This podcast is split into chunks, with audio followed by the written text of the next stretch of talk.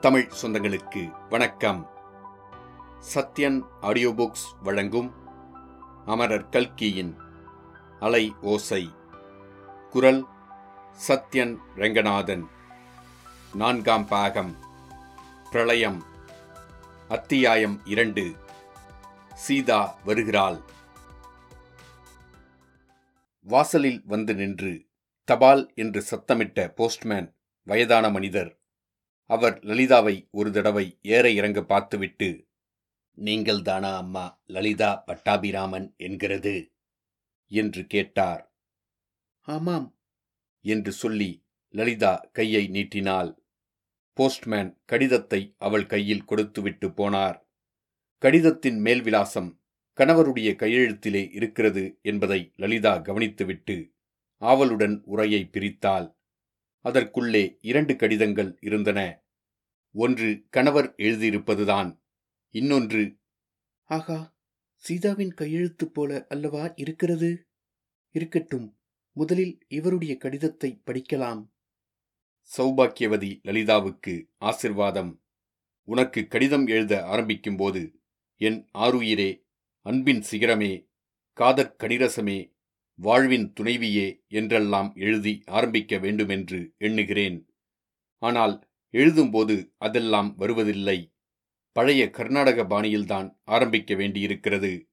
இங்கே நான் சௌக்கியமாகவும் சௌகரியமாகவும் வந்து சேர்ந்தேன்.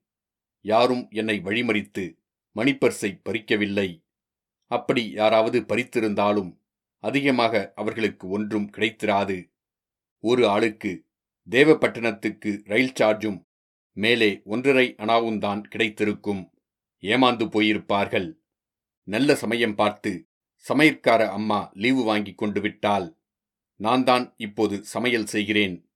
சமையல் ஃபர்ஸ்ட் கிளாஸ் என்று உன் தம்பி சுண்டு சர்டிபிகேட் கொடுக்கிறான். நான் இரண்டு வருஷம் ஜெயிலில் இருந்ததில் என்ன பிரயோஜனம் என்று உன் தாயார் உன்னை கேட்டுக்கொண்டிருந்தாலே இதைக் காட்டிலும் என்ன பிரயோஜனம் வேண்டும்? ஜெயிலில் இருந்திராவிட்டால் சமையல் செய்ய கற்றுக்கொண்டிருக்க முடியுமா? வீட்டில் நான் சமையற்கட்டுக்குள் வந்தாலே நீங்கள் எல்லாரும் குடிமொழிகிப் போனது போல் கூச்சல் போடுவீர்களே. போகட்டும் அத்திம்பேருக்கு ஒத்தாசையாயிரு என்று நீ சுண்டுவிடம் சொல்லி அனுப்பினாயல்லவா? சுண்டு எனக்கு மிகவும் ஒத்தாசையாக இருந்து வருகிறான். நேற்று குழம்பை அடுப்பிலே கவிழ்த்து விட்டான். போதும் அப்பா உன் ஒத்தாசை. நீ சும்மா இருந்தால் அதுவே பெரிய உதவியாயிருக்கும் என்று சொன்னேன். சுண்டு ஒத்தாசைக்கு வந்துவிடப் போகிறானே என்று எனக்கு இப்போது ஒரே பீதியாக இருக்கிறது. உன் தாயார் ஒட்டியானத்தை மறந்துவிட்டாளா இல்லையா? அது தங்க ஒட்டியானம் அல்ல. முலாம் பூசிய பித்தளை ஒட்டியானம் என்பதையும் அதை நான் விற்றுவிடவில்லை. தானம் கொடுத்தேன் என்பதையும் உன் அம்மாவிடம் சொல்லிவிட்டாயா? சொன்னால் ஒருவேளை அவளுடைய கோபம் இன்னும் அதிகமாகிவிடுமோ என்னமோ? உன் தாயாரின் சமாச்சாரம் உனக்குதான் தெரியும். ஆகையால் உன்னுடைய உசிதப்படி செய்து கொள் மாமாவுக்கு இப்போது உடம்பு நன்றாய் சௌகரியமாயிருக்கும் என்று நம்புகிறேன். அவருக்கு இப்படிப்பட்ட கஷ்டம் வந்ததை நினைத்தால் எனக்கு பரிதாபமாயிருக்கிறது. நம்முடைய சூர்யா சொன்ன யோசனையை கேட்டு நடந்திருந்தால் எவ்வளவோ நன்றாயிருந்திருக்கும். இந்த மாதிரியெல்லாம் பொருள் நஷ்டமும் மனக்கஷ்டமும் ஏற்பட்டிருக்குமா? எல்லாம் கடவுளுடைய செயல். நீ எப்போது புறப்பட்டு வருவதாக உத்தேசம்? கூடிய சீக்கிரம் வந்துவிடுவது நல்லது. நீ சீக்கிரம் வரவேண்டியதற்கு ஒரு முக்கிய காரணத்தை இத்துடன் இருக்கும் கடிதத்தை பார்த்து தெரிந்து கொள்வாய். உன் தோழி சீதா உன்னை பார்க்க வருவதாகச் சொல்லி பயமுறுத்தியிருக்கிறாள். அவள் வரும்போது நீ இங்கே இல்லாமல் இருந்தால் என்னால் என்ன செய்ய முடியும்? அதை பற்றி நினைத்தாலே எனக்கு பயமாயிருக்கிறது. ஸ்ரீமதி சீதா புதுடில்லி முதலான இடங்களில் இருந்து நாகரிக வாழ்க்கைக்கு பழக்கப்பட்டவள் நானோ சுத்த கர்நாடக மனிதன். ஆகையால் ஸ்ரீமதி சீதாதேவியை வரவேற்று உபசரிக்கும் விதம் எனக்கு எவ்விதம் தெரியும்? ஆகையினால் இந்த கடிதம் பார்த்தவுடன் அப்பா அம்மாவிடம் நல்லபடியாக சொல்லி விடைபெற்று கொண்டு வந்து சேரவும். சீமாச்சுவையர் உன்னை பத்திரமாக அழைத்து கொண்டு வந்து விடுவதாக வாக்குறுதி கொடுத்திருக்கிறார்.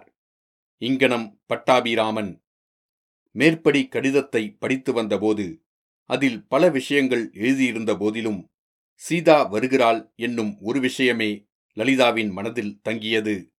கணவன் கடிதத்தை படித்து முடிந்ததும் அடங்கா ஆர்வத்துடன் சீதாவின் கடிதத்தை படிக்கத் தொடங்கினாள். அப்போது காமரா அறையிலிருந்து லலிதா என்று அப்பா அருமையாக அழைக்கும் குரல் கேட்கவே லலிதா கடிதத்தை படித்த வண்ணமே உள்ளே சென்றாள். அவளை பார்த்ததும் கிட்டாவையர் லலிதா எனக்கு ஏதாவது கடிதம் உண்டா? கையில் இரண்டு கடிதம் வைத்திருக்கிறாய் போலிருக்கிறதே. இரண்டும் உனக்கு வந்ததுதானா யார் கடிதம் எழுதியிருக்கிறார்கள்? என்று கேட்டார். ஒரு கடிதம் தேவப்பட்டினத்திலிருந்து இவர் எழுதியிருக்கிறார். இன்னொன்று அத்தங்கா சீதா எழுதிய கடிதம். அப்பா கல்கத்தாவில் சித்ராவின் வீட்டிலிருந்து எழுதியிருக்கிறாள். சீக்கிரத்தில் அவளுடைய பெண்ணை பார்க்க மதராசுக்கு வருகிறாளாம். அப்படியே தேவப்பட்டினத்துக்கு வருவதாக எழுதியிருக்கிறாள். ஓஹோ அப்படியா? சீதா கடிதம் எழுதியிருக்கிறாளா? பாவம் கொஞ்ச நாளாய் அவளைப் பற்றி ஒரு தகவலும் தெரியாமல் இருந்தது. அவளை ஒரு தடவை பார்க்க வேண்டும் என்ற சபலம் எனக்கு கூட உண்டு. அவளை பார்த்து சில புத்திமதிகள் சொல்ல வேண்டும் என்று இருக்கிறேன். தேவப்பட்டணத்துக்கு சீதா வந்தால் இங்கேயும் ஒரு தடவை வர சொல்கிறாயா லலிதா? எனக்குதான் இன்னும் ஒரு மாதம் வெளியில் புறப்பட முடியாது போலிருக்கிறது என்றார் கிட்டாவையர். ஆகட்டும் அப்பா வரச் சொல்கிறேன். இப்போது நான் ஊருக்கு புறப்படலாமா அப்பா? சீதா வருவதாக எழுதியிருக்கிறபடியால் என்னை சீக்கிரம் புறப்பட்டு வரச் சொல்லி இவர் எழுதியிருக்கிறார். உங்களை இப்படி விட்டுவிட்டு போக மனது கஷ்டமாய்த்தான் இருக்கிறது. ஆன போதிலும் நீ போக வேண்டியதுதான் லலிதா. சீக்கிரம் புறப்பட வேண்டியதுதான். மாப்பிள்ளை இரண்டு வருஷம் ஜெயிலில் இருந்துவிட்டு இப்போதுதான் வந்திருக்கிறார். அவரை எத்தனை நாள் நீ தனியாக விட்டுவிட்டு இருக்க முடியும்?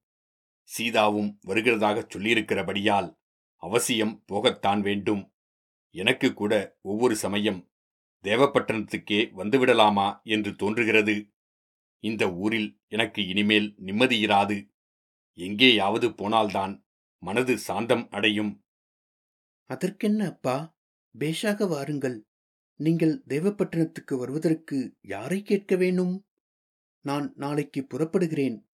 இன்றைக்கு அவருக்கு ஒரு பதில் எழுதிவிட்டு வருகிறேன். தபால் ஆபீஸில் தபால் கட்டும் சமயம் ஆகிவிட்டது. இவ்விதம் சொல்லிவிட்டு லலிதா உள்ளே போய் கடிதம் ஒன்று எழுதத் தொடங்கினாள். அப்போது அவளுடைய செல்வக்குமாரி பட்டுவும் அவளுடைய புத்திரன் பாலசுப்பிரமணியனும் அம்மாவின் அருகில் வந்து உட்கார்ந்து கொண்டார்கள். அம்மா அப்பாவிடமிருந்து கடிதம் வந்திருக்கிறதா? என்று பட்டு மெதுவாக கேட்டாள். ஆமாம் இந்தா படி. என்று லலிதா கடிதத்தை எடுத்து பட்டுவிடம் கொடுத்தாள். பட்டு தட்டுத்தடுமாறி அதில் ஒரு வரி படித்துவிட்டு அப்பா கோணலும் மாணலுமாய் கிறுக்கித் தள்ளுகிறார். எனக்கு புரியவில்லை. இந்த இன்னொரு கடிதம் யார் எழுதியது? என்று கேட்டாள். அதுவா? சீதா அத்தங்கா எழுதியது. என்றாள் லலிதா. சீதா அத்தங்கா என்றால் யார்? என்று பட்டு கேட்டாள். சீதா அத்தங்கா என்னுடைய அத்தையின் மகள். ரேழி அறையில் தாத்தா படுத்துக் கொண்டிருக்கிறார் பாரு. அவருக்கு ஒரு தங்கை இருந்தால் அவள்தான் எனக்கு அத்தை. அவளுடைய பெண் சீதா. சீக்கிரத்தில் உங்கள் இரண்டு பேரையும் பார்ப்பதற்கு வருவதாகச் சொல்லியிருக்கிறாள்.